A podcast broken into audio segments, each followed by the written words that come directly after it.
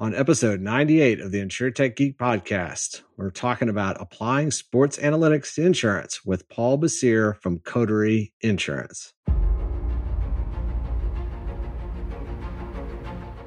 The InsureTech Geek podcast, powered by JB Knowledge, is all about technology that's transforming and disrupting the insurance world.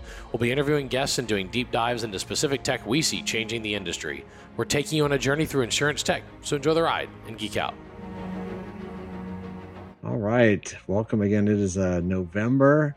Uh, it's hard to believe, but we are rapidly approaching the end of 2022. We just passed Halloween and uh, got to see all the ghouls and gremlins. It was great to, to have a more normal uh, Halloween with the kiddos in the neighborhood here, and uh, Turkey Day's right around the corner uh, as we speak. And uh, soon the, the holidays and end of year will be upon us. So uh, I hope all of you have had a fantastic, uh, healthy, and successful 2022. And really thrilled today to uh, um, have Paul Bessire from Coterie Insurance with us on the podcast. Uh, I'm your host, Rob Galbraith. I am flying solo today.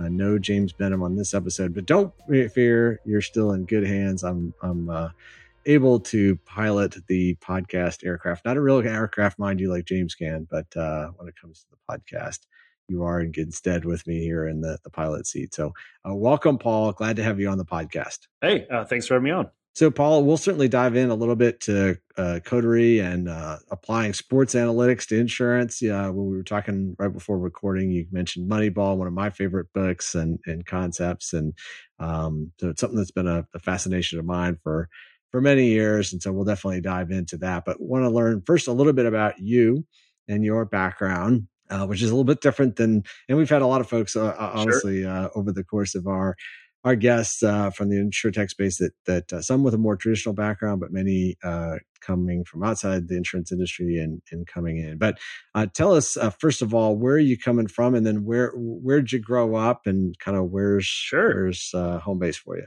Yeah, I mean, I, I, live in Cincinnati area now. That's actually technically where Coterie is headquartered. Uh, though with our 150 employees, I think only about 25 of us are in the Cincinnati area, so we're we're certainly spread out. Um, came here for school, but actually grew up in uh, Janesville, Wisconsin, a relatively small town.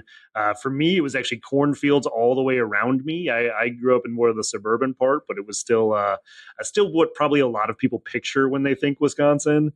Uh, at about 20 minutes south of, of Madison, and you know, I I was always kind of decent at the math side of things and played every possible sport growing up. I'm the oldest of three brothers. We were ridiculously competitive in everything. My dad was our coach in every sport. Like probably pretty cliche, especially when you've got you know uh, three sons, and and my dad was a, a teacher and a coach uh, locally, but um, you know the combination of an interest in math and that passion for sports ultimately, I think, catalyzed my career.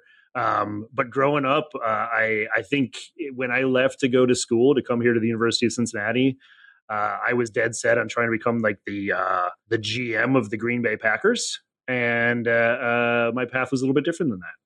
Well, that's uh, fantastic, uh, Paul. So I'm an only child, but I had a lot of uh, friends uh, growing up that were the eldest brother, and it was kind of interesting. Most of my friends tend to be the oldest, and they had a younger brother and then a baby sister. And okay, yeah, very competitive, very sports. We were not very good at sports, but we all like to play, and kind of still uh, has uh, carried over. And my son is a senior in high school actually right now, and so he's playing basketball and uh, he's done the club circuit and all that. He's it's first year varsity, so he unfortunately has his dad's athletic ability, which is uh, slim to oh, none. Oh, no. But uh, he's a hard worker, and and actually, my daughter, uh, who's in seventh grade, uh, she's been more of a soccer player, but she recently picked up basketball, wanted to try out for the school team, and made the B team. And um, yeah, I just got actually was at the courts with her right before we we jumped on uh, recording nice. the podcast. So we'll see. But was working on her her shooting form, and uh, it was looking pretty good out there you mentioned University of Cincinnati. Um, yep. Tell us a little bit about you know what you want to be when you grow up? What did you end up doing? Obviously, you mentioned kind of uh, math, quantitative analysis, and then tell us a little bit about kind of your early career. Sure. I mean, when when I was looking at schools, even I applied to about thirty five schools, which I would love to say was like a good plan. It was more so because I had no idea what I wanted to be when I grew up or how to get there, um, and ultimately fell in love. Uh, basically, uh, first of all, it was it was basically the top 25 basketball in the Ivy League. It was like literally the 35 schools I had heard of at that point, and this is like 1999. So the fact that my final two, uh, uh, for those who who want to go back into the archives, the final two uh, that I was deciding between were Duke and the University of Cincinnati. Uh, and I fell in love with a, a, a, small business program, only about 25 students at the University of Cincinnati. And I figured if I go into business, I could always go anywhere I wanted to from there. Um, and you know, throughout school, uh, had an opportunity, and it's almost ironic at this point. Had an opportunity with the University of Cincinnati to uh, co-op. So every other that time quarter, every ten weeks, you would go from being in school to being at work professionally full time to back in school and school work, school work. Uh, something that's not totally unique to Cincinnati, but they're one of their uh, we are, are one of the schools at the forefront of the co-op program concept. And for literally every single quarter that I was uh, on co-op, I worked for an insurance company. Uh, so I like to say that it, Coterie wasn't actually my first experience in insurance, but there was a 17 year gap between working for Western Southern Financial Group, which you know is core is life insurance, and then me ultimately joining Coterie about two year, a little over a year and a half ago. Um, but you know, throughout school, what I while I was a finance major, while I was interested in math, you know, that was basically what it felt like everybody else was telling me to do or what the market told me to do, which may make sense. And I, I felt fairly opportunistic and fairly indecisive. So might as well just run with that. But it wasn't until I started getting into statistics and probability that I really found my passion. Um, and my passion was trying to solve problems in an applied manner uh, with data and technology. And my, the timing couldn't have been better. You know, we talked about uh, we, you know, the Moneyball we've alluded to already in this conversation well, Moneyball was happening basically while I was in, in, in undergrad and grad school, so I didn't know it was occurring. You know, it was one of those things where there were already people tapping into data uh, and what we would now call analytics and predictive analytics and data science and all these buzzwords that didn't even exist at that time that if you wrote them into word would have a squiggly line underneath them 20 years ago but uh, we've we've invented them since and and you know i realized that not only was sports a good application of that but in general that's how i wanted to go about solving problems. And in all honesty i'll be very frank it was probably because i'm pretty lazy that i ultimately decided to uh, to go this path. Um, because the first thing i tend to think about when i think of you know my foray into data science is what it used to take to get to the level of general manager of the Green Bay Packers, which is what I wanted, what I thought I wanted to be, or what it used to take to be one of the best poker players in the world, or even the best stockbrokers in the world. It doesn't have to all be about sports. And that was time. It took time and experience and reps because there was no substitute for it back, you know, up until the early 2000s. 2000s. But once we got to both, you know, web 1 and 2.0 but we got to more of a technological revolution in addition to um, you know starting to acquire copious amounts of information and data. We started to figure out how to leverage it and in all honesty, back in 2004 or 5, when I was uh, ultimately graduating grad school, there were essentially two paths I could have gone uh, to apply data and data analytics into uh, my, the professional realm. And they're potentially two of the top few biggest consumers of data in the world, and that's sports and insurance. And in this case, it just so happened I was a little bit more passionate at that time about the sports world, uh, which is ultimately ironic right now because I feel like I've done enough in that space. And now I'm incredibly passionate and geeked out uh, about working in the insurance space and trying to apply the same things that I learned over time in working in the sports world to now solving problems in the insurance space as well. Uh, so I definitely want to pick up on that thread, uh, Paul. And, um, tell us a little bit about the sports world and sports analytics and, and sure. what were the types of problems that you were trying to solve um, and you know what were some of the techniques and i know you had a range of different positions you worked at uh, yep. fox sports or even um, ceo and co-founder of predictionmachine.com so really fascinated just kind of about your sure. uh, journey within the sports realm Yeah, and and, and I'll, I'll take one quick step back to to identify when I made the decision to go from insurance to sports. Um, and you know, I, I I didn't hate wearing a suit every day, but I was wearing a suit every day working at Western Southern, um, and and you know, really digging into the operation side and and some of the more of the investment side. But I was also you know probably underutilized as a co-op or an intern, and uh, I will admit that I spent about one to two hours a day uh, playing fantasy sports uh, on on the Western Southern, and they know this story on the Western Southern uh, uh, web or um, with, within those walls. Um, and I sent a note to this company, WhatIfSports.com, which did sports simulation analysis, about potentially getting a, a, unpaid internship. I would work from home. I was willing to do anything I could just to try to figure out like wh- how could I apply data and technology to to the sports world in a fun way because that's the site that I, I was playing fantasy sports on. And the immediate response from what would become one of my only bosses ever, uh, Tarek Kamil, was, you know, the normal, we don't have anything right now, but check back with us in six months and maybe we'll have an opportunity for you. Normal stuff, except there was a PS and it said, you sent this from your Western Southern email address located at 420 East 4th Street, Cincinnati, Ohio we're located at 424 East 4th Street, Cincinnati, Ohio. I didn't even know they were next door. They were in a building owned by Western Southern. One thing led to another. I got the job um, and immediately jumped in and took over the responsibility of building simulation engines. So, simulation to me is the best way to account for the interaction of variables. Uh, obviously, in sports, you can picture what interaction of variables looks like. It's a bunch of players on a uh, chasing after a ball. Usually, one player has the ball, uh, and you've got all of these variables that are associated with their abilities as well as the rules of the game. Potentially weather, potentially home court, potentially the referees. But you've got all these variables interacting, but all of them have a probability of occurring. And then once you bring them all together, you can play out in uh, what a projection of a game looks like. And what we did at, at the few companies I was a part of, What If Sports initially, um, Fox Sports was the first person to identify the value, or the first company to identify some of the value in the, in taking that entire concept of simulation, where I had written um, the models behind baseball, basketball, football, excuse me, hockey, soccer. At one point, did a NASCAR thing, which I never picked up again because it was all physics and not quite the same thing as everything else, all those other sports that are more team based sports that are you really have individuals trying to compete against each other. Um, but once I got to Fox, Fox said, "How do we look forward? How do we start projecting things?" Um, and we did fantasy sports projections and and started to get into the really good at, at predicting what was going to happen, especially relative to market expectations, so the fans or Vegas. Um, I knew nothing about the gambling world at the time, uh, at least the sports gambling world. I, I had uh, been in a few brackets up until that point. My dad liked betting on horses, and you know I was a finance major, so I knew about gambling on the market, um, but I didn't really know the space. I knew though, as I started to vet out more of like the sports betting space, that there was an opportunity because nobody was doing it in a nobody was really looking at it objectively and nobody was doing it in a way that could remove some of the bias of fandom that I knew that data science and data analytics could. Um, so I started a company. You mentioned it, Prediction Machine, um, which was always on the up and up. We always uh, we we had several different uh, partners that we worked with.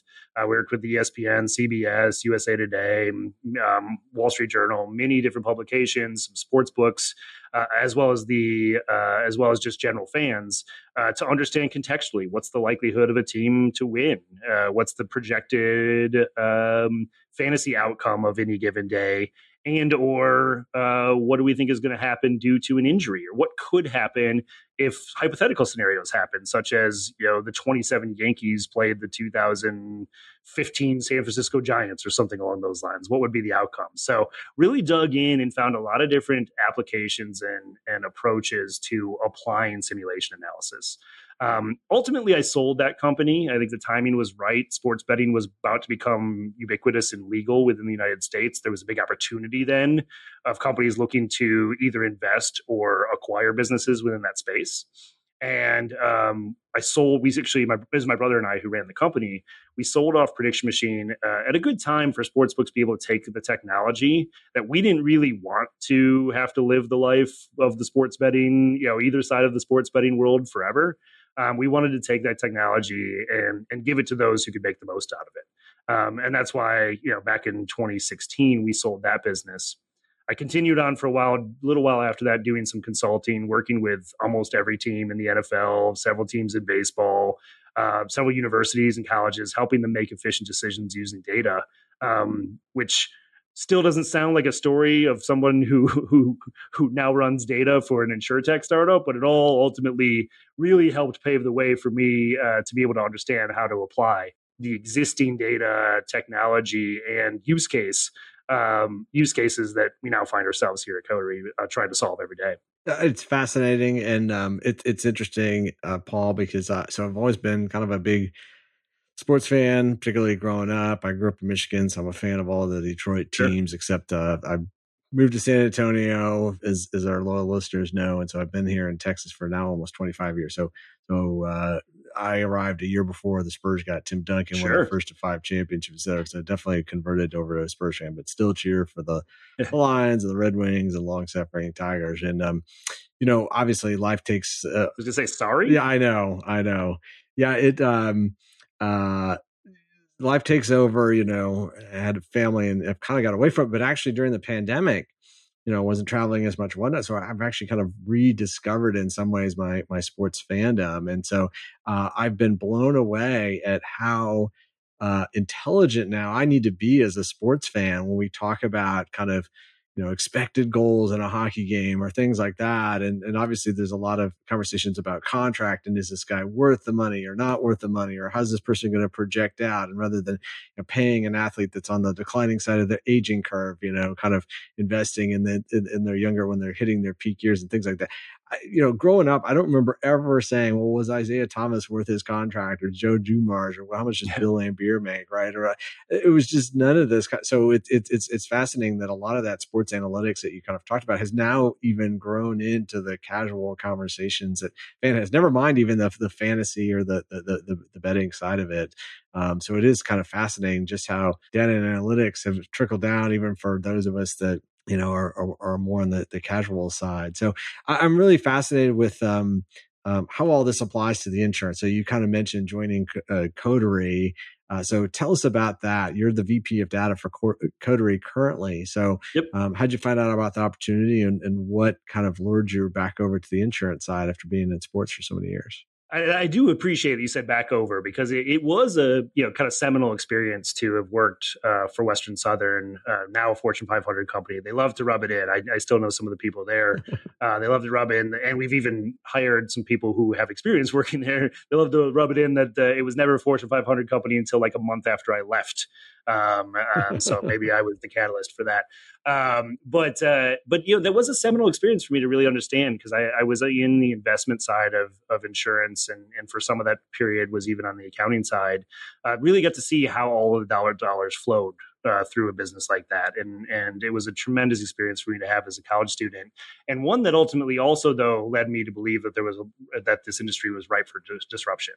And I know that the sports industry overall is a multi-trillion dollar market and i know the sports betting industry is a multi-billion dollar market and there's a lot of disruption that has to your point, um, and could occur within that um, but i still think there's a bigger pie here uh, within the insurance space and i don't just mean that when it comes to dollars you know what what um, uh, what i was and forever will be chasing is the ability to change an industry or to really have an impact. Not myself necessarily only, but the day that I sold uh, Prediction Machine, um, the head of uh, editor in chief of ESPN.com, he's he's now since moved on, but he sent me a text message that said, "You changed the industry," and that was the coolest thing, the best thing that I, I ever could have happened within my career.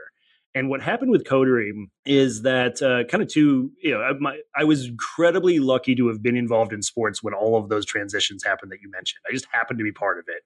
So the timing for me was perfect. But I actually think that the timing, now I'm recognizing all of those same symptoms of the insurance space, especially on the commercial side. Personal has made a little bit more gain uh, towards, you know, leveraging data appropriately. But on the commercial side, there's still such an opportunity to do a lot of the same things that just happened in sports that you, you alluded to that I was a part of uh, and now apply them into this space. And I happen to have been very fortunate, you know, not just from a timing perspective, but from a location perspective. Uh, I've known David McFarland, our CEO, Tim Metzner, one of the co-founders. I've known since before the Coterie days, before they came together to work in this space. And in the past, we had often talked about the opportunity to disrupt the space. And it was literally back in 2018 when I was doing some independent consulting that David and I got together at a coffee shop before he had even launched Coterie and we mapped out what is now our two question quoting platform. Um, even though we basically let that dream sit there for about three years before I actually came on board full time with Coterie uh, and saw that the opportunity was going to pay off. Because in all honesty, I didn't know enough about the insurance space to really get where Coterie was going to be in the market. And I had just built something from scratch more than once and wasn't necessarily excited about doing that again, especially without it with having to bootstrap initially and without funding secured. So I came onto Coterie to run our data team and to help build this two question quoting tool that we have about two and a half years after this, the company started, but about a year and a half ago um, in relatively early 2021 when the timing was right for Coterie to make that leap into leveraging the types of data sources and information that we are now leveraging. Uh, so, uh, for our audience, tell us a little bit about uh, Coterie to start with. Who's your target audience? You've sure. mentioned the two question quote process. And what do you hope to accomplish? And then maybe you can tie in, you know, how does your role and how do predictive analytics maybe tie to the mission and purpose of Coterie? Perfect. Yeah. So we are, uh, uh, we function as like an MGA uh, in the small commercial space. Our, our hyper focus uh, is on the uh, micro businesses. So one to 10 employees. In honesty, I look at our data. Forty some percent of all of our of all of our policies are sole proprietors. Two thirds are one or two employees um, and 43% of them work out of their res- you know have a have a residential address as the as the home base for their business.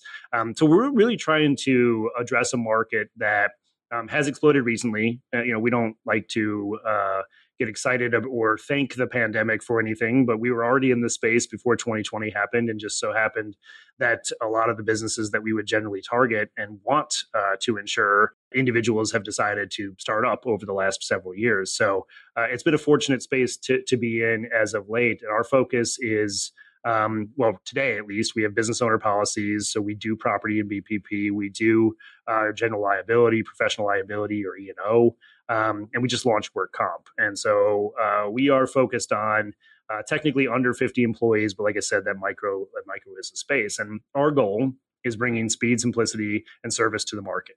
Um, and I would love to say that I'm really good at the service side of those things, but more of my job is the first two things speed and simplicity.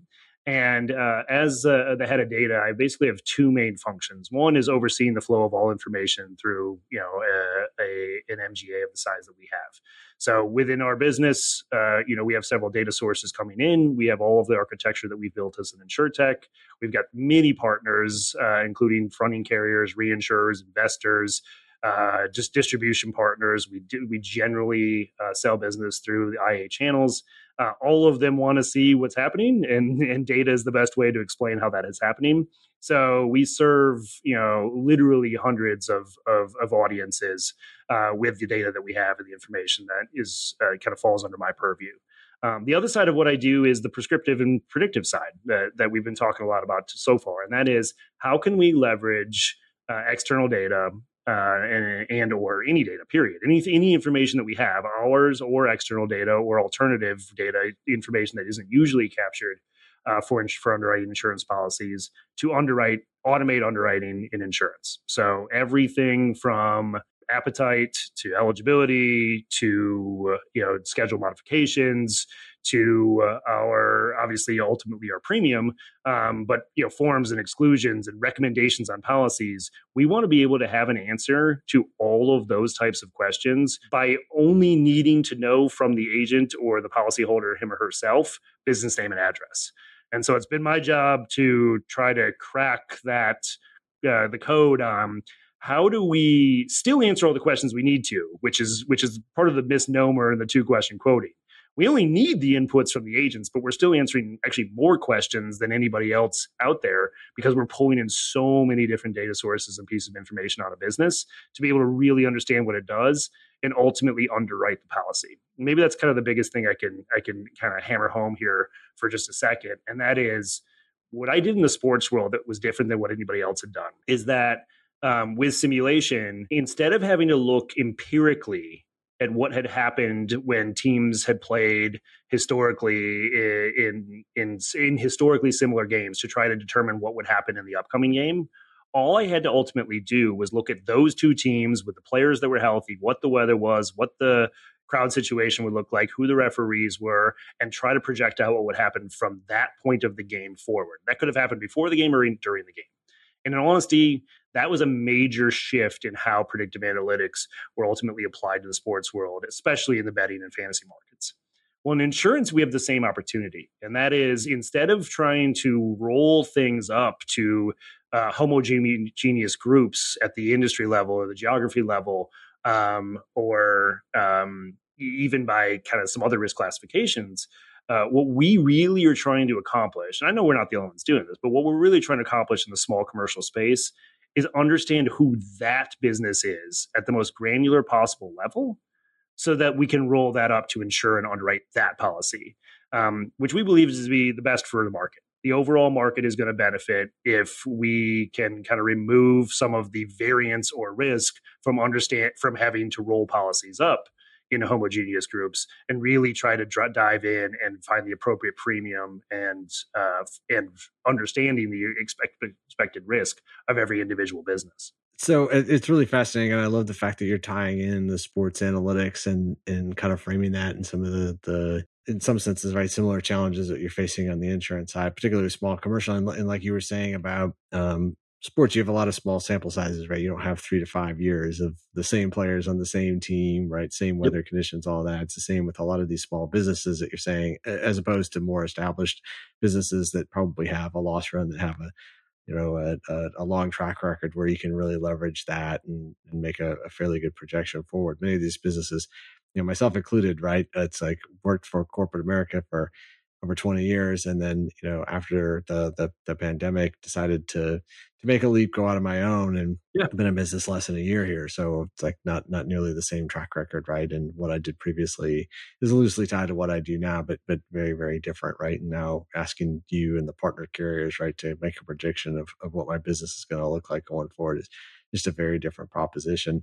Um, so, uh, would love to to have your thoughts just on from the uh, at a very high level, kind of the the, the data side, the predictive analytics side of you know what are two or three maybe major uh, challenges that you're working on or projects you're working on and then uh, maybe you can put that in the form of you know what does a week in your life look like as you try to balance all these keep all these balls in the air i guess i would say Sure. Um, I, will answer the last question first. And at this point, I spend about half my time in each of those kind of two big buckets that I mentioned. So I spend about half my time working with our data engineering teams um, around uh, integrity, governance, making sure that we define things appropriately, that our data is secure, um, that we know what's flowing through, and that we're able to report appropriately to all of our audiences. That's a, a huge initiative of ours that will always remain in need um, that currently sits under you know my purview as as head of data.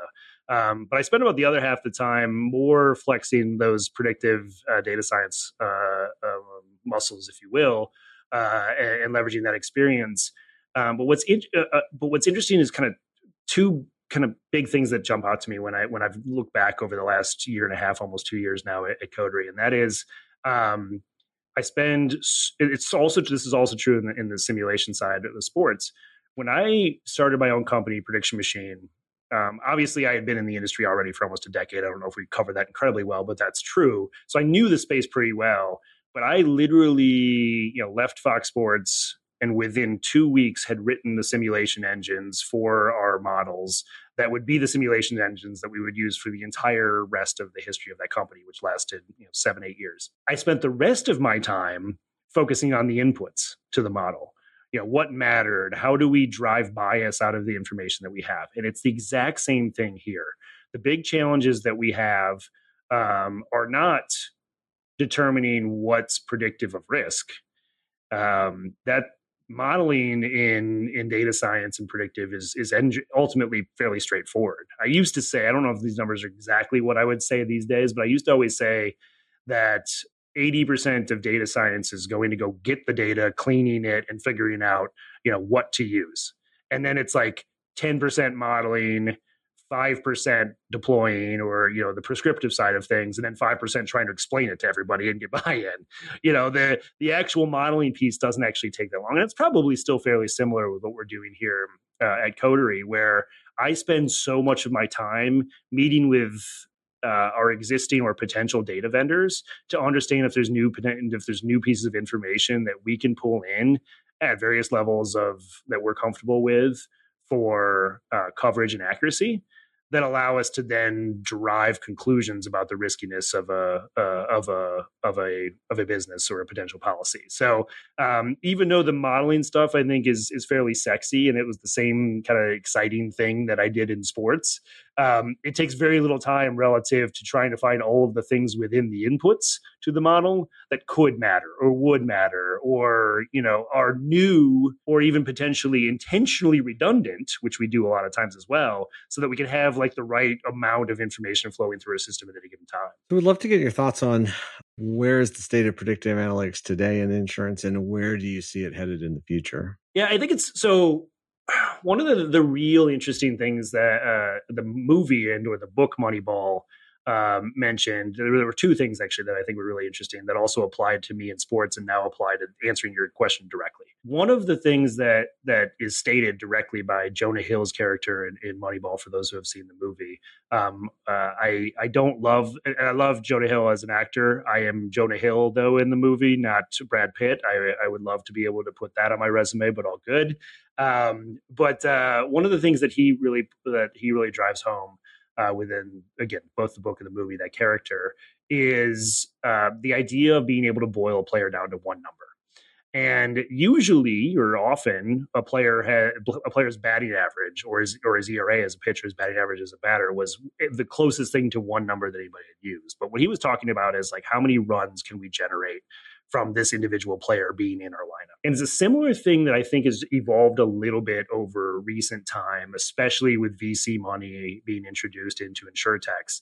And that is starting to think of a policy as a lifetime value as opposed to a loss or a combined ratio, meaning that loss and combined ratio still matter, but your likelihood to renew is at least as important. It's part of that calculation how long you're going to be able to retain them, the survivability of that policy, the likelihood to cancel, what their cost of acquisition is, what the um, what the cost of servicing uh, the policy is.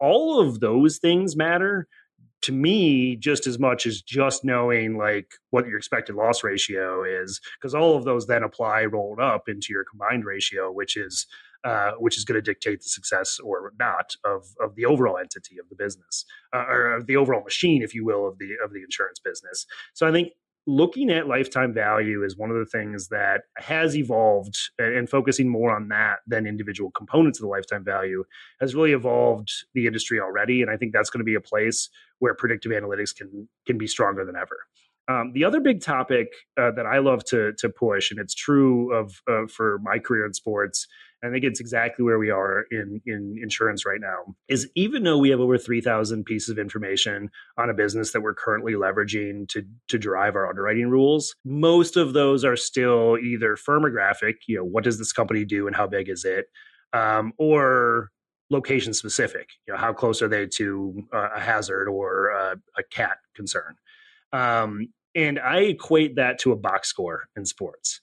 Um, and if you if you'll indulge me here for a second, a quick anecdote about my history again in sports is that back in 2006, there's a company called SportVU um, that uh, introduced the idea of being able to put cameras at every basketball arena. And ultimately, similar companies have existed in baseball and football. You got chips and shoulder pads. You've got cameras, high tech cameras that can check instantly spin rates, how the ball moves, et cetera. What we would now call telematics. Back in 2006 is when the very first one of those companies was put in place across all of the NBA. I was in predictive analytics and sports, really basically publishing my content from 2005 through 2019, if you include the years that I stuck around to support Prediction Machine. So that's 15 total years of doing predictive analytics. It wasn't until the last one of those years that my simulation models that were based off of just box score information, it wasn't until the last of those years that anybody had built any predictive model that could outperform the box score models. Meaning that as cool as all that information was, and as cool as telematics is to talk about, it's going to take a long time to figure out how to appropriately harness that, especially pre bind. I actually love the idea of IoT for like claims automation or to alert uh, you know a homeowner or a business owner that something is wrong and try to mitigate risk that makes sense that's more directly prescriptive but when we're trying to come up with risk prediction modeling what i think the whole industry needs to really focus on is the box score information i don't think we've gotten that right yet at all and, and so to me that would be really understanding what do they do who are they where are they located very still most of the general stuff. Once we once we accomplish that, which might take another decade, um, I think we're going to be able to then pull in really leverage some of the telematics information. But the the, the Tampa Bay Rays uh, love to think of it as the two percent. Right now, they've probably do ninety eight percent of the same things as everybody else in the in the world of baseball. But it's that extra two percent that matters. Well, right now, I think that uh, there is it's a much bigger range of of uh, improvement that we can make just with box score information before we get to that top 2% which may be where telematics uh, ultimately is the is the impact so there's a lot of progress that we can make before each carrier or each mga or each you know new tech can be differentiated by marginal gains we have much bigger gains to make just by leveraging the information that's out there Sounds like kind of a crawl, walk, run type of uh, model, and sure. we're still in the walking phase before we can really run. Totally agree. Uh, so, Paul, as we wrap up, um, what's next for Coterie, and and where can we kind of expect growth and maybe some product in, uh, uh innovation? I don't know if it's new products or uh, expanding your geographic footprint, et cetera. What, what, what's next on the horizon? Would you say for the next twelve months that you can share with our audience? we really need to optimize what we built so far. Um, you know, we're we're admitted in in 50 states plus uh, Canada and, and, DC, so we're, we're, happy with our geographic footprint. We've got over 300 six-digit NAICS that are within our appetite, which is fairly broad. Um, you know, we're still going to be hyper focused on the small commercial space, but since we added work comp, we're going to move upstream a little bit.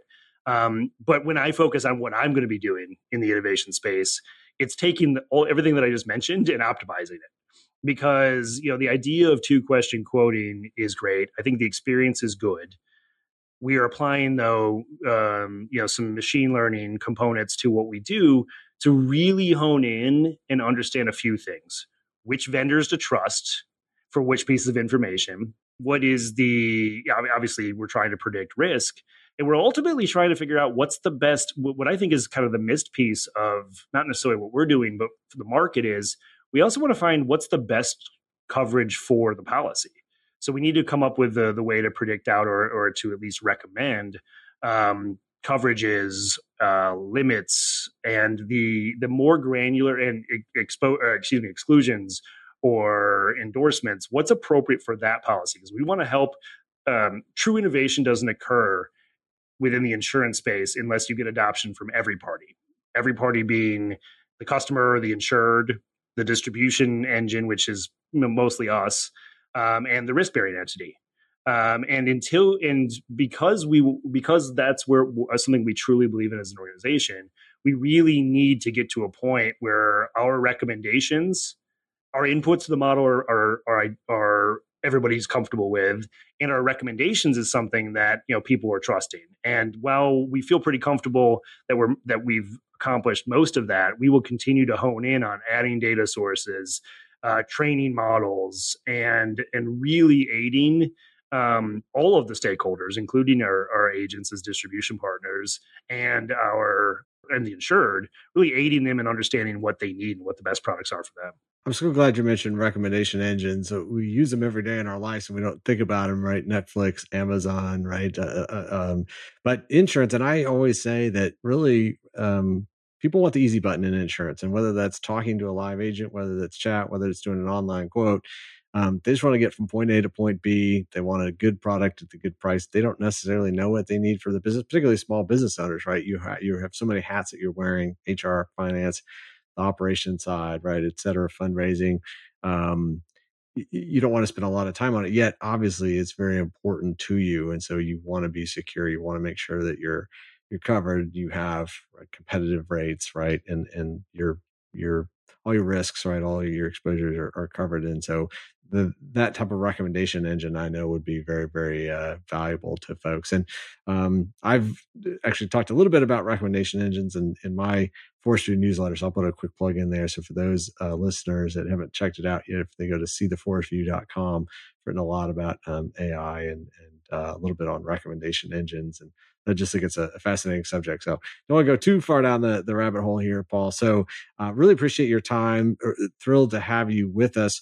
Uh, where can uh, folks reach out to you if they want to learn more, and where can they learn more about Coterie? Sure. CoterieInsurance.com is, is the website. Um, we do understand that if you go to Coterie.com, you'll learn a lot about diapers, but less about insurance. So we recommend you go to CoterieInsurance.com.